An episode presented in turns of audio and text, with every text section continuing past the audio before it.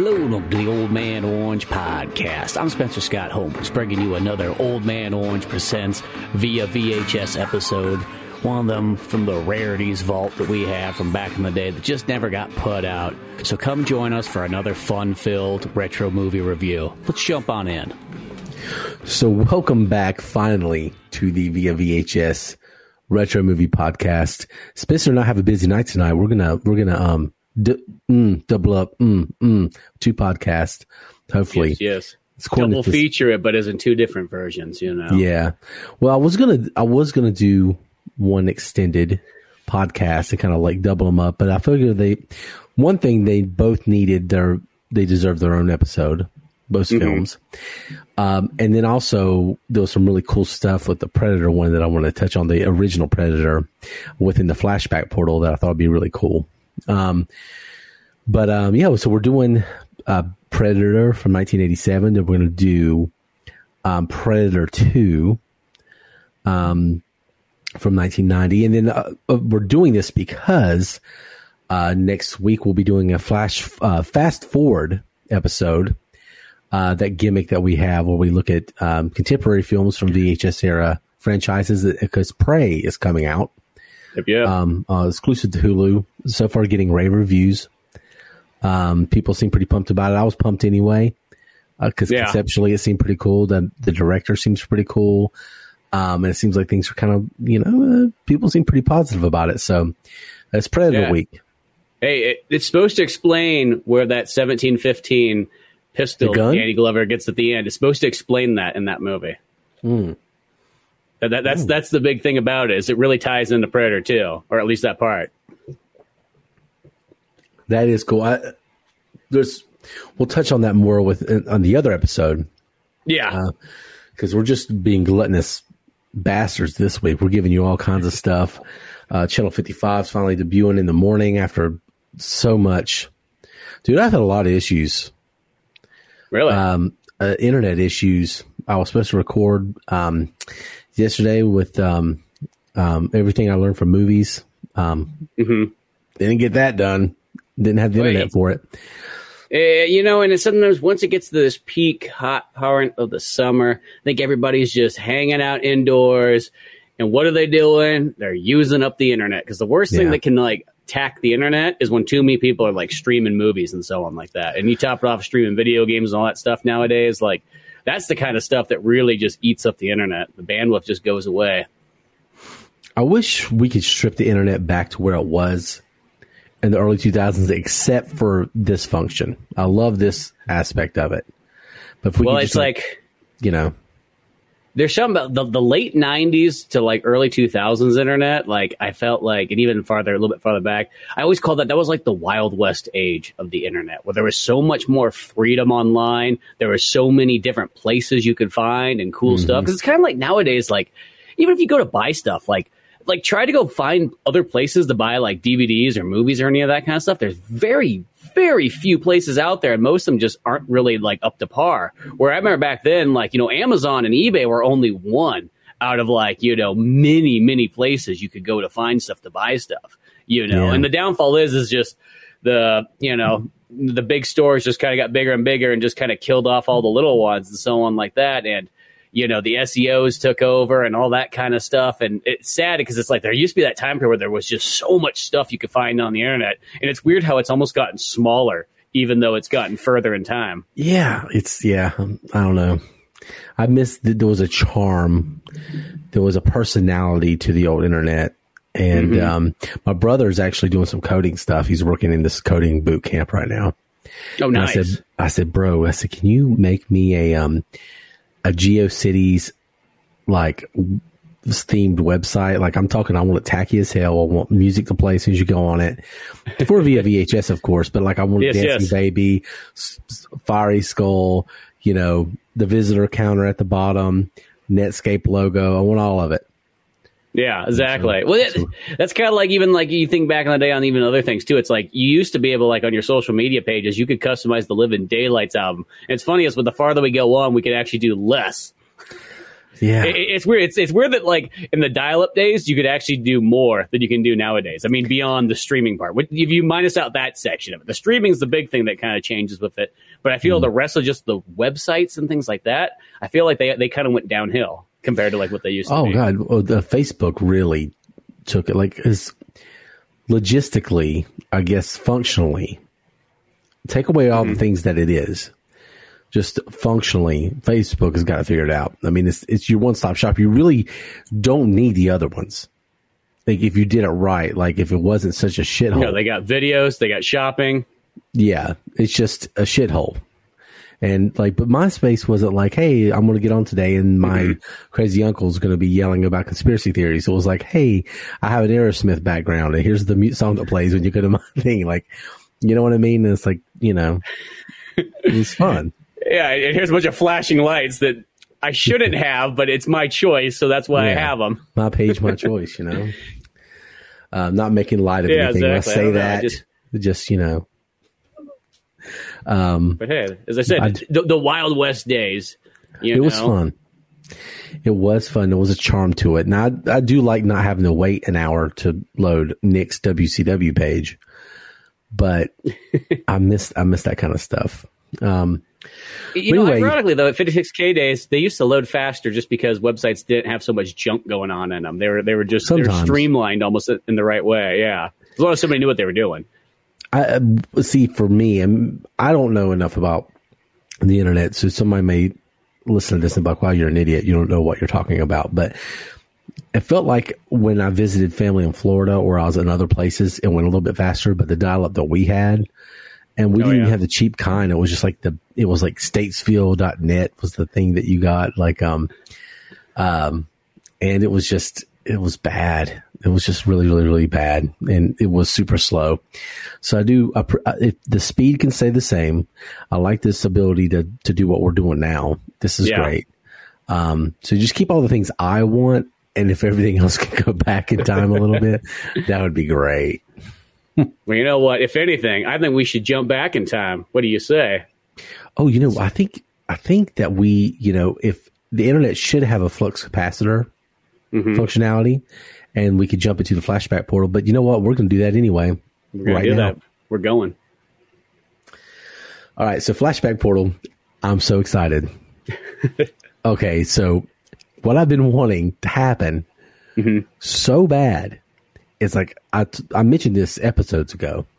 I'm gonna start talking about news when we do the flashback portal, and every week I go on there and I'm like, "What's in the news?" The week this movie came out, and jack shit happens. Nothing happens except Yeah. for this week. The same day, uh, our rewind re- review for this episode is the first Predator, and we're going to do Predator 2 next episode. And so we're going back to, um, I think it's, I, I'm not looking at it right now, June 12th, 1987, I believe. yes, Take June, a double check. Yeah. June 12th, 1987. Um, not only did Predator release that day, but that same day, Ronald Reagan told Gorbachev, tear down that Down wall. this wall. Tear down this. Down this wall. I'm not saying that the release of Predator ended the Cold War or precipitated the fall of the Soviet Union, but I'm not saying it didn't either. Well, you know, even in Predator One, I mean, they do find those Soviet documents in there, and you know, Arnold's getting pissed off at Carl Weathers for taking him on the wrong mission and whatnot. But maybe the Predator himself stopped the Cold War. Maybe the Soviets saw something there, like you know, it's not worth it anymore. Once aliens are involved, that's it. Yeah. Maybe that's it. I, I don't know, but it's just like there's so much muscly man action, so much America in there that maybe it just they they just you know shiver their timbers, I guess you could say. And they said, "Well, I'm backing out." I mean, when you got Jesse Ventura, I ain't got time to bleed. Just greased up, oiled up, and just it's uber American. And then that just after that, they're like, "We got to tear this wall down now." Like what's what? We can't go on with this pretense that we're going to win this thing anymore. I mean, look what America just did. Yeah, yeah. We we saw Rocky Four. Yeah, so Rocky Four, and then that was like, oh, that was like the that was like the first, you know, hit to the wall, and then this happens. They're like, we got to tear this shit down.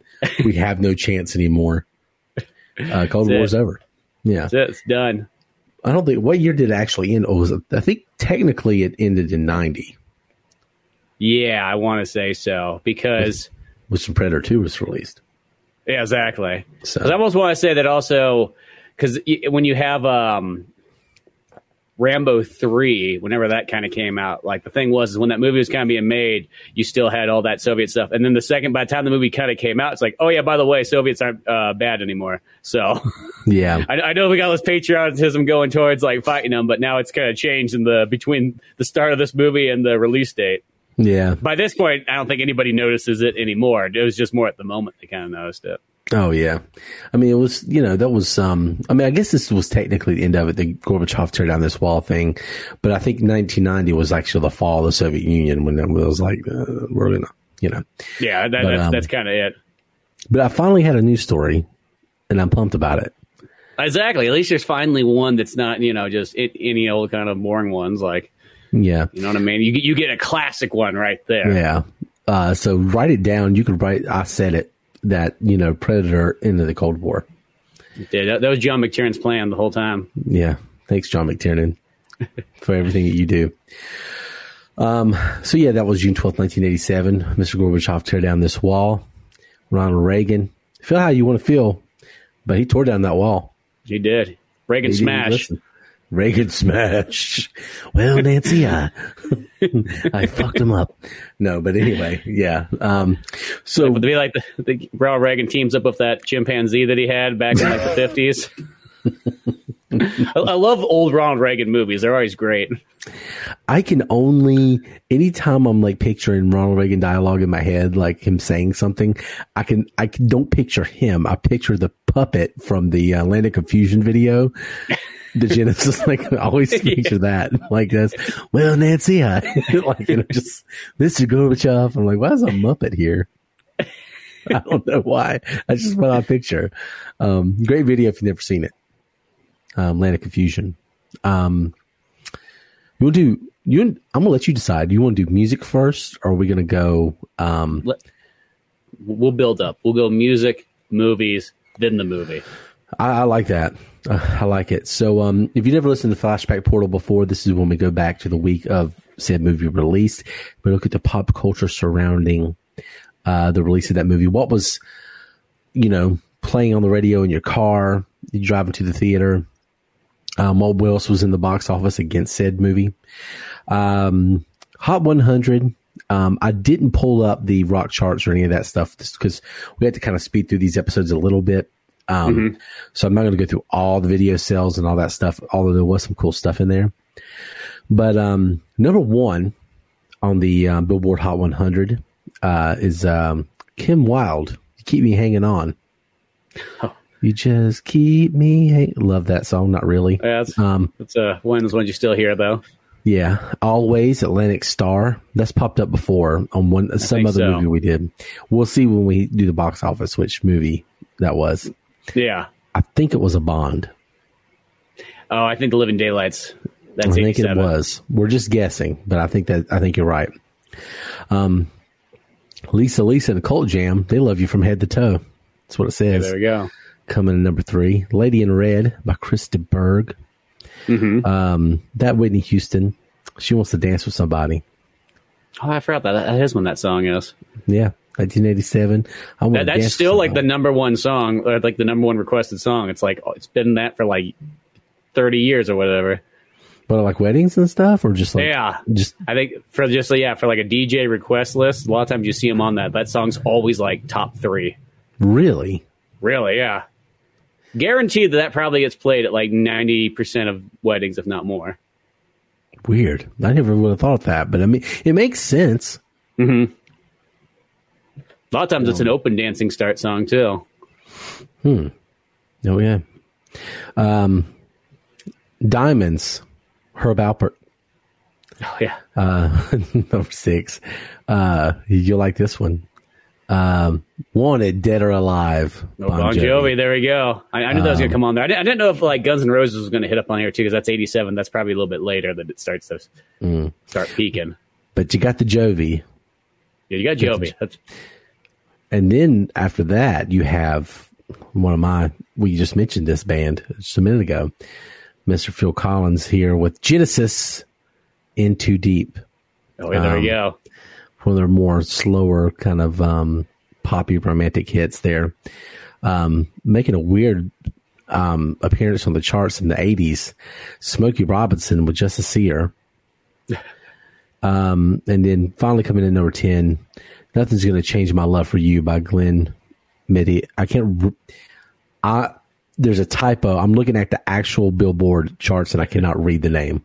So I'm not going to butcher it uh, because I literally cannot see it. It's just it's probably one of those ones, just the, the copied version of it or whatever when they scan it Yeah, in. yeah. It looks like M E D. I can't tell if it's an O. I can't tell. I really can't see. I just know it ends with Ross.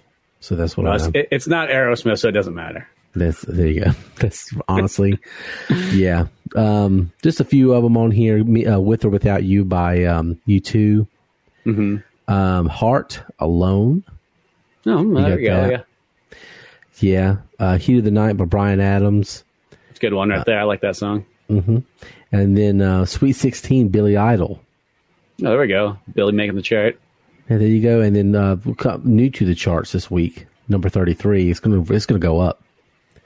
Uh, girls, girls, girls. Motley Crue. Oh, Motley Crue. There we go. Yeah, there you go. So they, that's it's a pretty old. Talk Dirty to Me is also uh, there. No 39. poison. Yeah, See, see, this is why this is why the '80s is kind of a good time. Is you can actually have metal bands on like the charts. yeah. You have Herb Alpert and and Motley Crue on the same like it's the same. it's like, I just want to throw that out there. So that's pretty interesting. So there's your Hot 100. There, you're you're you're driving to the theater. You're probably listening to rock music. Let's be real. Yeah, if you're going to see Predator, you probably are listening to the Girls, Girls, Girls album. Yeah, You know, you, I might, you, say- you know, probably. I actually even say if you're listening to, or if you're going to see Predator, you're probably listening to a a little bit older, harder rock. You're probably listening to more like Quiet Riot, and you're listening to like Dio and things like that. I feel like that's, what more- came. Dio came to mind for me. That's Yeah. the one that hit my mind. So you we'll know, maybe some Manowar for sure. You know what I mean? Because Manowar is all about pumping iron and wearing a loincloth and being as manly as possible. That's well, okay. Well, I think that's the that's you know really should have I mean, done this. they, they even got all kinds of songs about being in Vietnam and coming back and so on like that too. So Well, there you go. Um, yeah, I'm, I'm, I think that's what you should listen to uh, if you're back in time and you're going to see Predator in whatever vehicle you're going to see that in. But um, looking at the box office for the week of June 12th, 1987, a lot of people went to see Predator. It wasn't just you know a couple; it was a lot. no, it, Um, it was a big deal film. It was a big deal film. It brought in $12 million opening weekend. Number one at the box office. Um, opening alongside Predator, number two at the box office. Uh, the Witches of Eastwick. Oh, that's actually yeah, because that that was that's one of the movies that was a huge movie when it kind of came out. Kind of forgotten nowadays. I feel. I agree. Yeah, Witches of Eastwick num- number two. It's, it's so weird when we do a movie and it's actually number one at the box office because we, we Yeah, usually because mostly to, it's always takes a takes a week or two to, for it to kind of catch in there. Mhm. or it's just the way we do it. We, we find like, I mean, we've done movies e- even within this first, this new run, like the first few episodes. It's been like, there's been a few that just weren't even on there, like hard boiled, and a Yeah. few like um, what's the anime movie Well, we did? well, hard boiled. When, whenever they're international movies, it's a little bit different. I think. Yeah, See, this uh, one, this is right when Arnold is starting to become like because Predator almost defines like now he is just the ultimate number one guy. Not saying that the movies beforehand, but I feel like Conan and Terminator and Commando that all sort of built up to it. But I feel by the time Predator hits. Everybody wants to go see Arnold. Every Mm-hmm. everybody who's kind of like you know into action movies, like that's their number one guy now. Like he he kind of has taken it over from everybody else. yeah, Predator was big, and then once he did Terminator two, it was just like mega Yeah, star. then, then he's the blockbuster. You know, everybody everybody knows him. Even great grandma knows who Arnold is now. What's that guy Arnold? Or my, grandma would have butchered his name. She butchered every name. It'd be like my great grandma. She just knew him because uh, you know she was married or he was married to Maria Shriver. Like that was that was how she knew it as.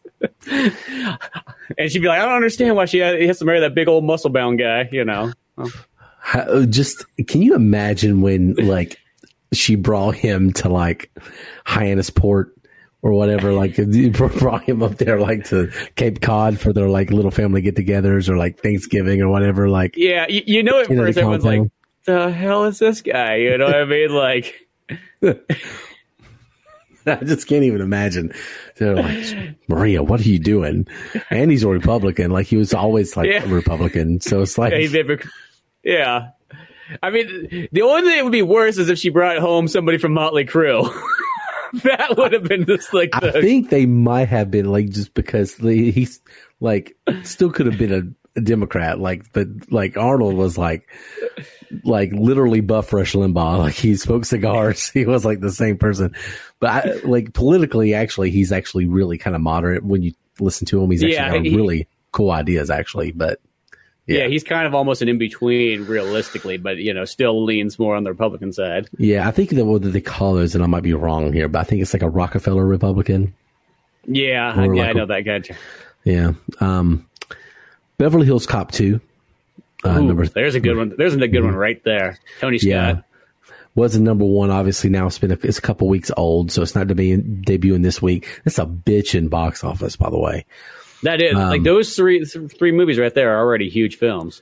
Well, number four, got some De Palma here going on. We got The Untouchables. Oh, it's another fantastic film. This is it's just a good time for action movies too.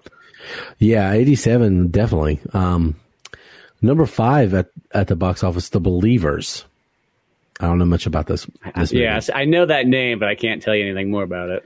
Um, just reading off the rest of it here, um, six through, uh, we'll go to 12 because that's what's listed.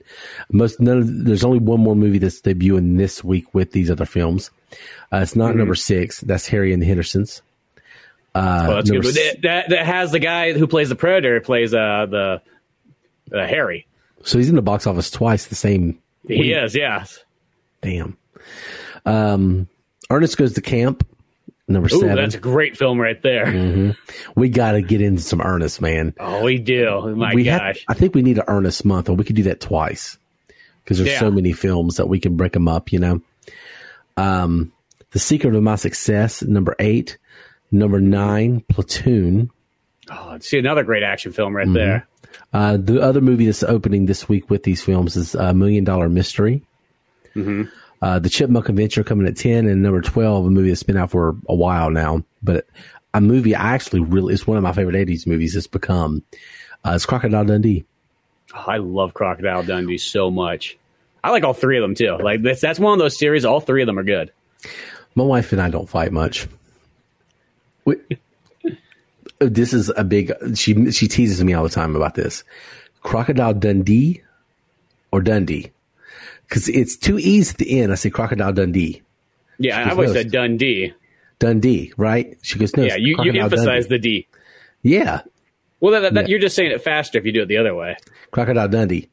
Yeah, No, but it's Dundee, Crocodile Dundee Dundee. sounds D U N D Y. yeah, I'm just it's saying. D. You got to emphasize that Crocodile Dundee. Yeah, I agree. Yeah. I don't know why this was a, a big thing. She still does it. She says it the other way just to mess with me all the time. I'll be like, "That's not a knife," and then, oh, is that Crocodile Dundee? Oh, just get out of here. Paul Hogan, amazing. Did you watch that trailer for that weird Paul Hogan thing I sent you? Like um, the incredible yeah, Mr. yeah, It was. It felt like some weird, like he was held at gunpoint and needed to make a Crocodile Dundee four movie, but it wasn't really Crocodile Dundee four. Like he needed like he owed taxes, is what it Yeah. was. like he Yeah, had to he- make something. He had like a Redd Foxx incident or something. Yeah, he had to get like he called Chevy Chase up. He called like everybody else out of the grave.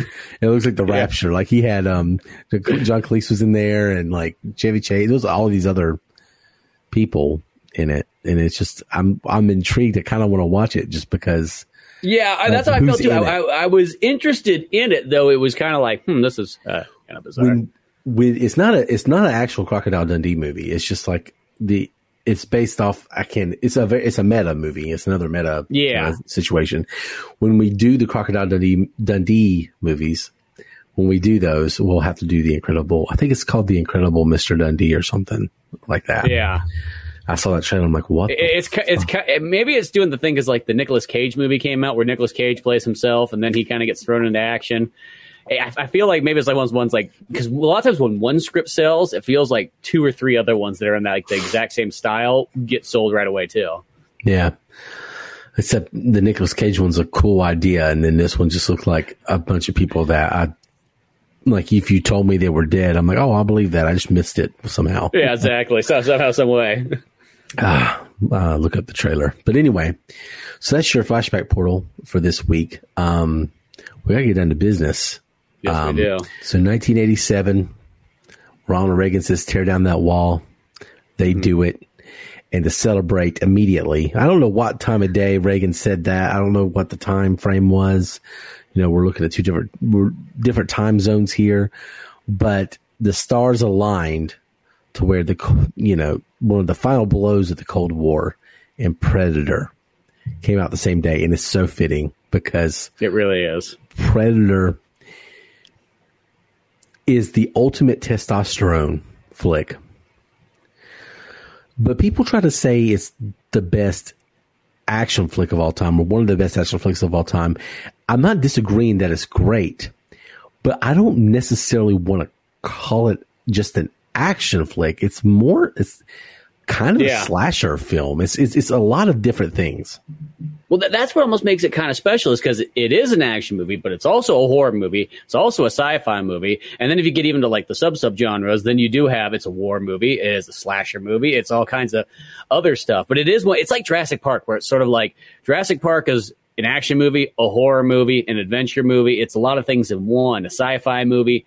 And sometimes it's kind of hard to sort of say that. Now, if somebody said that this movie is their favorite action movie of all time, I would never argue with it because I feel Right. like it is one of those ones that's like, it, it is up there. I mean, me as a kid, like me and my buddy Kyle, like two movies that we would watch like religiously was Top Gun and Predator. We watched mm-hmm. the living daylights out of those Very VHS tapes. watchable. You know what I mean? I mean, Mm-hmm. as kids, we would go outside and play Predator, and we had kind of a rule that nobody could be Arnold Schwarzenegger, so everybody could be all the other characters. We felt Arnold was too big to be anybody else. So I remember my character, I was always Billy. That was who I gravitated towards. I could see he's one of my favorites. But you know, I mean, we just kind of filled out the rest there, and Arnold Schwarzenegger was just kind of imaginarily there. You know, it's one of those things. But this movie was just so amazing, and I feel like it's it's a great movie for a kid because it's the perfect like R rated movie that you can show someone really young. And then some people might go, it's kind of weird because it is violent, but you know, violence is one thing, but it's kind of like that one where it's like there, there's like a light bit of swearing in it, but beyond that, it's really just the violence and they're fighting an aliens and aliens fighting them back and so on like that. Perfect gateway R rated movie, I think. Well, it's funny you say that because I was um, my son had kind of taken a fallen asleep, and my other son was sleeping in my arms the other day, and I was like, "Oh, time for Predator." And so I watched them in reverse order this time because I hadn't seen Predator two nearly as much, obviously. Yeah. And uh, while I was watching it, my son woke up right when it was one of the big entrances of Predator and Predator 2. He's like, sea monster. I'm like, okay, we'll go with it. And he was like, all, he got really into it and he was like screaming at Predator the whole time. Yeah. Um, so he, I, I let him watch some of it. He's already, he's already seen Jaws and he just made him Yeah. love sharks more. So I'm like, man, whatever. That- that- that's mostly kind of how it is. I feel like as a kid, like there's a certain. I think when you're sometimes older, it can actually scare you more than when you're younger. When you're younger, you just you almost enjoy it more in a weird way, and it becomes Yeah. almost like you, you see different stuff that other people don't see. Yeah. He just saw a sea monster and Yeah, I don't think he really conceptualized the death blows or anything like that. So it's just like, oh wow, this is cool. It's a monster. yeah. So he watched some of it, and I kind of feel bad about it a little bit, but also not. So we'll see. no, as I said, I, I think that it's totally the right R-rated movie to show really early on. Yeah, I guess so. Um, but it is violent. Maybe not Predator Two as much, because Predator Two is even more kind of it has more extreme stuff. But Predator, Predator- One, I feel is a little Yeah. bit more kind of like it, it, it's still actiony and violent and all that stuff, but it's kind of like it sounds, it sounds so weird to say it, but like kind of violent in like the right direction, I guess. You know what I mean? It's mm-hmm. It's not too gratuitous. Um, and mo- a lot of the violent stuff, like really gruesome stuff, um, most of it, not all of it, but a lot of it happens off screen, and then you see the corpse or the yeah, you know the blood or guts or whatever after you see the people skinned alive, but you don't see them actually being skinned alive, that kind of thing. But um, I um came into this movie very late in life. Really? I, yeah, because this is just one of those ones. Like I knew how to choose my battles with my parents about Mm-hmm. what I could and couldn't watch. If you listen to the Channel 55 episode I did with Alex, you hear some of the hangups my mom had, which some of them are just funny. But she wasn't super strict, so I just like I knew when to kind of choose my battles. But this isn't one that like Uncle Jody liked, so he didn't introduce it to me. Um, I just always wanted to see it, and I actually had a Predator toy when I was a kid Uh-huh. um, but I still didn't really get a chance to watch it. And then when I did, it was I think I watched it um, two times the first night I saw it, and then I watched it again the next day because I just Yeah. Was obsessed with it. Um, wasn't that old, but older than I should have been to see it for the first time.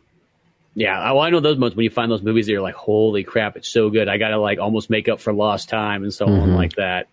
You know, this is just one of those ones that like because the very first Arnold Schwarzenegger movie I ever saw, I want to say was Last Action Hero, and that's what kind of got me really into Arnold Schwarzenegger. And then all the other movies just kind of came like right around 1993 or 94, whenever that movie came out on video. Like it just was like I playing the catch-up games, like the Terminator, Terminator 2, Predator, Total Recall, you know, Twins, all the kind of stuff right there, and so on like that. And I just got this ultra obsession kind of going with Arnold that I still have today. I mean, like if you look behind me, I just got you know there's a Turbo Man back there. There's two Arnold Schwarzenegger posters. There's uh, above me. There's Arnold Schwarzenegger laser discs and all kinds of stuff. you know, so it's one of those ones. Like I always feel like the things that I'm most obsessed with is Arnold Schwarzenegger stuff, and that follows along with Jurassic Park and 007. Yeah. Um, yeah, this movie is um, iconic. It's classic. I mean, there's so much. It's hard to really almost review it because so it's more of a retrospective because obviously we love it. I mean, Yeah. there's really nothing negative, but some things that I noticed about it is this: this movie. You can nitpick the effects or whatever, but it just holds up very well. It's not. It doesn't feel like an '80s movie No, like in in terms of its character, like the big muscly guys, like basically. Ma- imagine your GI Joe action figures came to life, and they're a bunch of degenerates. like they, they kind of had that vibe to it, and a lot of other action movies do, like Commandos there too. Um, there's some parallels between that, but it's the way it's shot, the way it's just ahead of its time a little bit, kind of like Die Hard, also, which is the very Yeah, next year. John same. I- feel like it's that Yeah. thing. It's, it's John McTiernan was one of those kind of guys who was, in a sense, creating the '90s look of movies, but you know, doing them in the '80s right then and there. Kind of the same way that some of Tony Scott stuff is, even too, like where it feels a mm-hmm. little bit more futuristic than it re- than it really is when you look at the actual like date.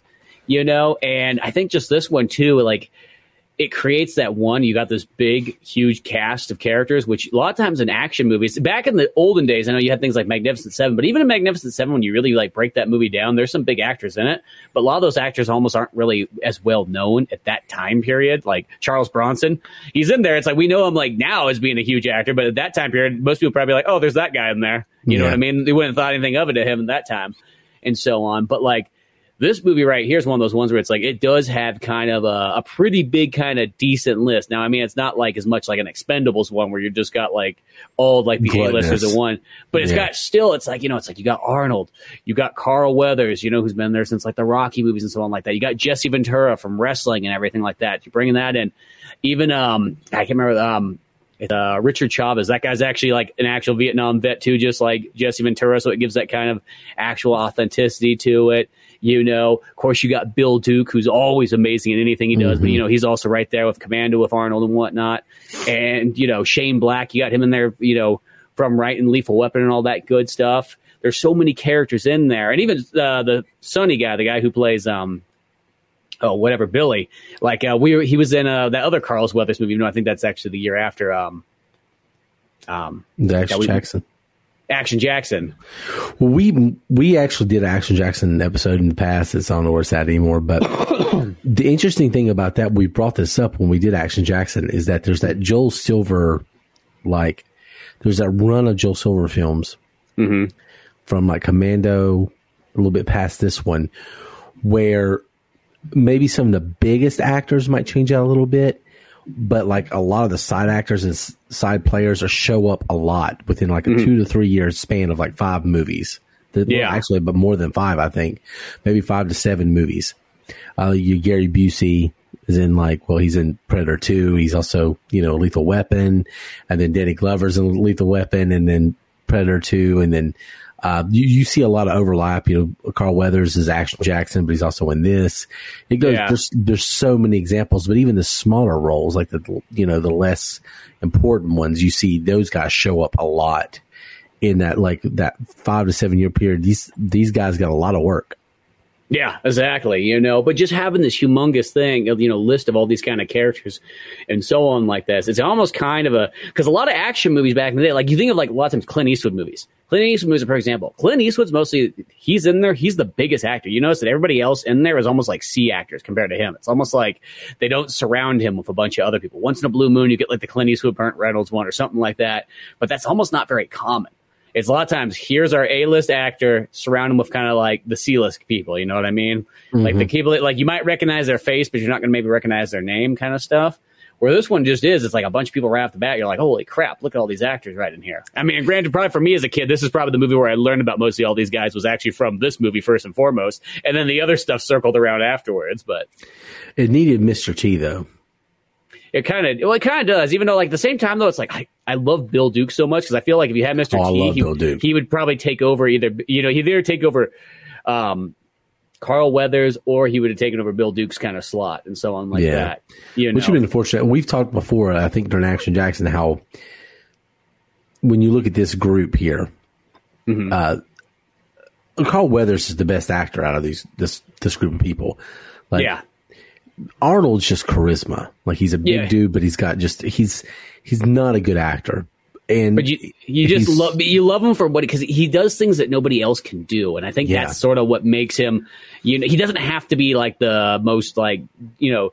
Hey, he's going to chews scenery and all that kind of stuff. He doesn't have to because he, he play. You know, he just has to be Arnold, and that Arnold's larger than life, and that's something that even the best of actors can't even play Arnold. You know what I mean?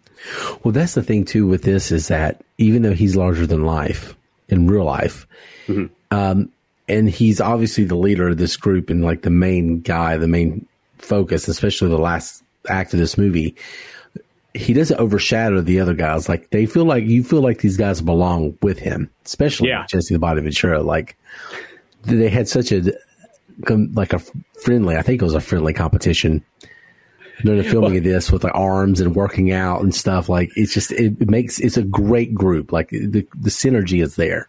Oh yeah, well, I, I love this. There's this. I think it's in Jesse's uh, book because I have his like autobiography or whatever, and in his he talks about that like what he would do is he he's like once he's like once I knew that Arnold Schwarzenegger was going like the gym at four in the morning is like I would show up there at three, but then he's like what I do is I take the spray bottle and make it look like I've been working out way harder than everything else, and when they walk in, I'm just looks like I'm sweating bullets and everything like that.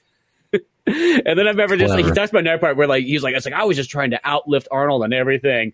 And Arnold be like, one day, Jesse, you'll learn. You'll figure it out. Oh man! I mean, or I just love Arnold. I have some more stories there, but I like how Arnold even played like he did his classic like bodybuilding jokes where he told the the tailor, he's like, "Oh yeah, by the way, when Jesse comes in, tell him that his arm's one inch bigger than mine. It's gonna make him freak out." And so he was going by, he's like, "Oh my god!" And he's like, "I'm bigger than Arnold. Look at this and everything." Like that. He's like, "Okay, Jesse, if you think that's the case, we'll go to the gym. We'll measure. We'll you know we'll we'll do it over a bottle of champagne. We'll be the prize." yeah, And then Arnold's was like three inches bigger than Jesse's, of course. well, hey, you got to give props. See, that's something that just I'm- psyching him out. Well, I miss that kind of like competition, uh, that that competitive camaraderie. Mm-hmm. That was just more present in the '80s in general. yeah, Like that kind of machismo. Like um, you see it a lot in sport. I mean, Michael Jordan.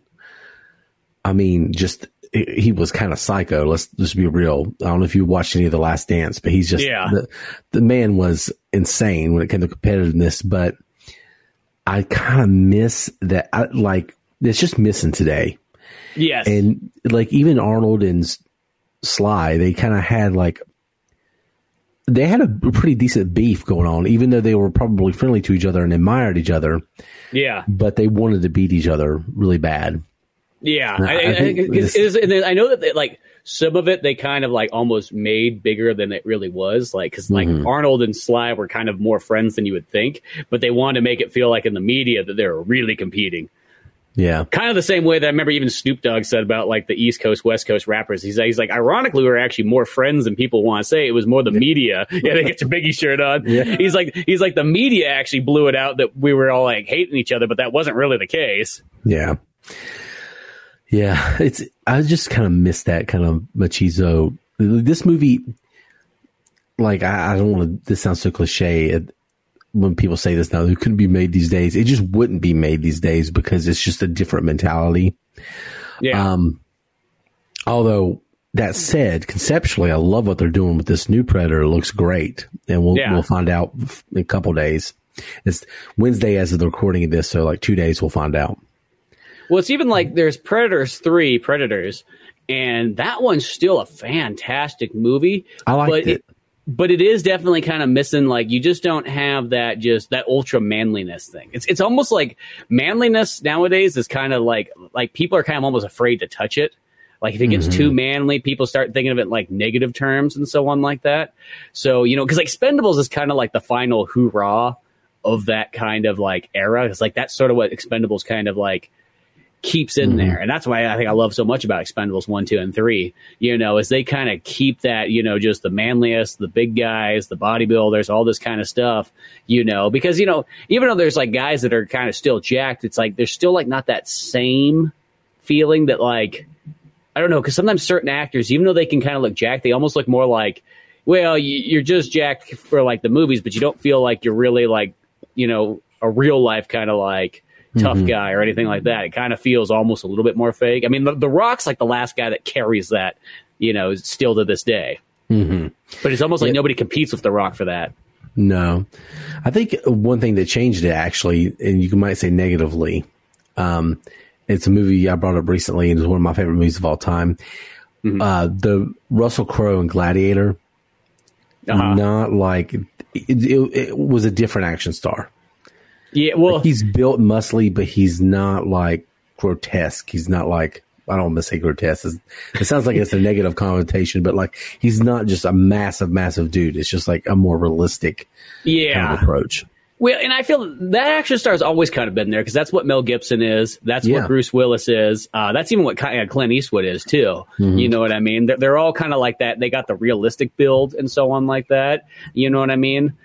And they could, in like, I feel that action star kind of works. It's just, I feel the larger than life action star that kind of like Arnold is and Stallone became, you know, and even some of the mm-hmm. other guys, Dolph Lundgren and all that kind of stuff.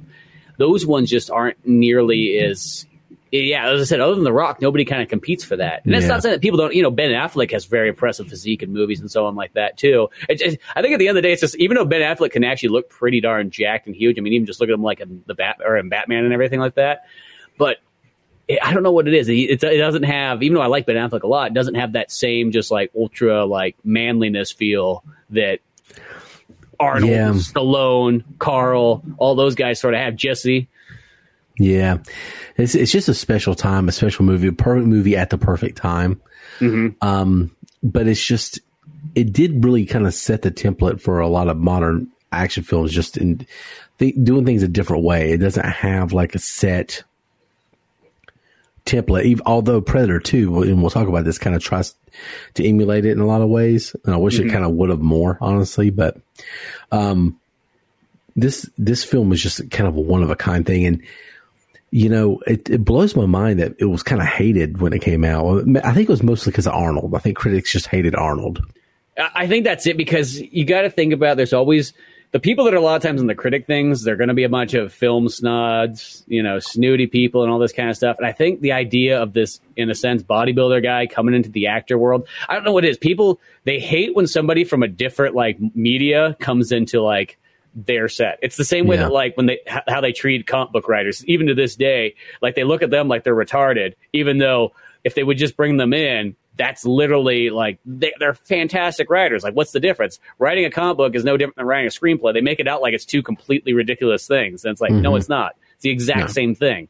You know what I mean? Like, Yeah, it's I don't know. It- There's just a lo- there's just a lot of pretentiousness. I think when it comes to movies like this, especially at this time, uh, I think it's kind of eased up a little bit more now. But I think they really did just hate Arnold because th- you can't deny that this movie is technically well made. Like, oh no, it's it, superior to many other movies. Oh yeah, especially at that time frame, it's like so well shot. Uh, I think McTiernan just knew his limitations. Like, mm-hmm. he knew what was going to be obstacles and how to get rid of them, and he knew when to use the special effects. Like he the only template this thing follows is kind of like you know kind of the jaws thing where you kind of save the monster as much as you can mm-hmm. um, but the, the, the special effects aren't overused they're used when no. they needed to be there's um it, it's just like i remember hearing him say something about the jungle and like how he you know, cleared space and all these things so you could see what was going on, even though it was like a very, very dense place that they were shooting it. Like, yeah he thought things out. There was a lot of planning and action and just the slow shots that there are sometimes and letting things kind of, you know, understanding what's going on. It's well made. It's not just like, let's just throw a bunch of shit and uh, crazy stuff at the wall and see what yeah. sticks. Um, it's, it's a, it's a very competent, intelligent movie, just like Die Hard is. Yeah, no, it definitely is. There's, there's a lot of really good stuff going on for this flick. And I think that's the thing about it is it's expertly shot, and I think that's the, like what kind of makes these movies. Is in general too. Also, action movies are generally always looked down upon. That's it's one. It's like comedy movies, like they just never looked upon right. But I think as time goes on, there's certain other directors that rise up and so on like that and bring more. Hey, no, no, no, these movies are amazing. These movies are fantastic because it's that mm-hmm. kind of thing that once people like a Tarantino or Robert Rodriguez or any of those guys start kind of talking about these movies really well, then I think it kind of starts to change the minds of other people and so on like that too. But I agree. Uh, Tarantino, especially today, like he's just so revered when he says something is good. Yeah. Um, and I, he's one person that like I love and hate simultaneously. He gets not his movies, his movies I yeah. love. But sometimes his pretentiousness irritates me, and like this is a film, this is a movie. I hate that whole thing. I I, I don't like that kind of thing, and it's weird because yeah. then he'll talk such smack on certain movies, and you're like, I, feel like, what are you doing talking like that? Like, you know what I mean? Like, he'll, yeah. he'll make out, I, I, don't know. It's that kind of thing where it's like, you know what I mean? But, but then it's like, he'll like a certain movie. And it's like, well, that movie's not that good compared to the one you just hated on. Yeah, like this week he was like, Jaws is the best movie ever made. Now I don't know what the best film ever made was, but that's the best movie. I'm like, well, come on, let's just. Yeah, I, I hate that. I, I, feel that they're all in the same category. I mean, like, there's different genres, of course, and so on like mm-hmm. that, you know. But at the end of the day, it's, it's like the thing that I always say: the fun factor outweighs every, anything else. Fun factor can outweigh acting, it can outweigh story, it can outweigh special effects, it can outweigh so many different things. It's not saying that you know, a really good movie sort of needs all that stuff to come together. But at the end of the day, if if I'm having more fun in the movie, that's going to outbeat anything else. To me, if it's incompetent, I can't have fun.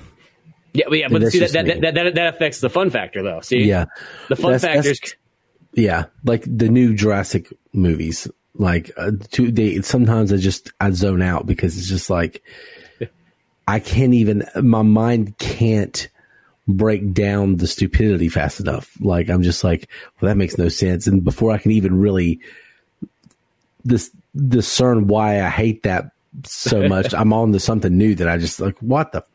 It's so. But um, we just we just need Michael. That's the downfall losing Michael. Is hmm. I felt like he brought the science that everybody else threw over their shoulder by the time he was gone. Yeah, I don't know. This movie just I don't know, man. Predator is uh, McTiernan was on something right at that time. Like he was just on this path. It's a shame that he kind of like got into some trouble and did some things because I think he deserves to be revered the way much more than he is. Yeah, that's appreciated. The thing is, he made like just some amazing, ginormous movies, and then yeah, he kind of by the time the '90s were done, he sort of faded out. You know what I mean? Like. Mm-hmm I mean, we went to jail too. So. Oh, yeah, there's that. So that yeah. kind of doesn't help, and nobody's. But it's kind of bummer that like uh, they, they just haven't ever brought him back in to do something because it's like he's an amazing director. I mean, just look at you know not only you know Die Hard and Predator, but then it's like you got Die Hard three, you got Last Action Hero, you got uh, Thirteenth Warrior. Those are all like ginormously good movies. The Last Action Hero.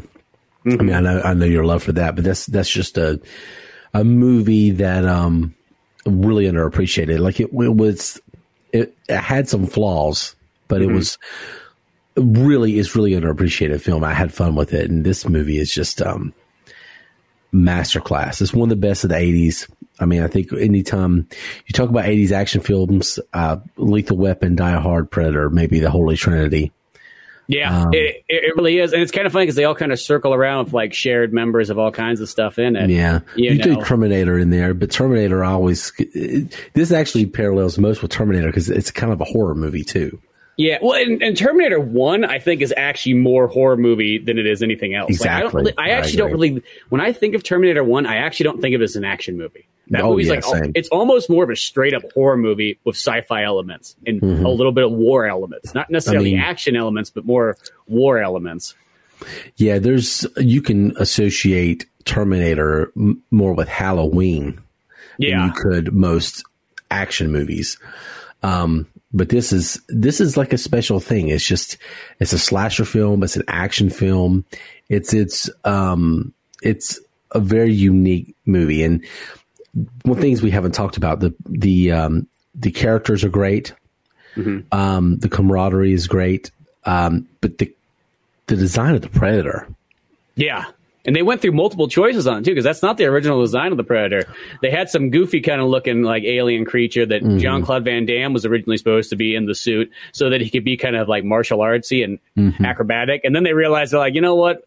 One, this this suit version's kind of dumb looking, and two, Jean Claude Van Damme's only five foot nine, so he just does not look opposing to uh, Arnold and Jesse and Carl Weathers and all these guys that are six foot something. So that's where they got. Um, God, what's that guy's name? Try to blank around it real quick, but um, I can't think of it either. But seven two, he's a big dude.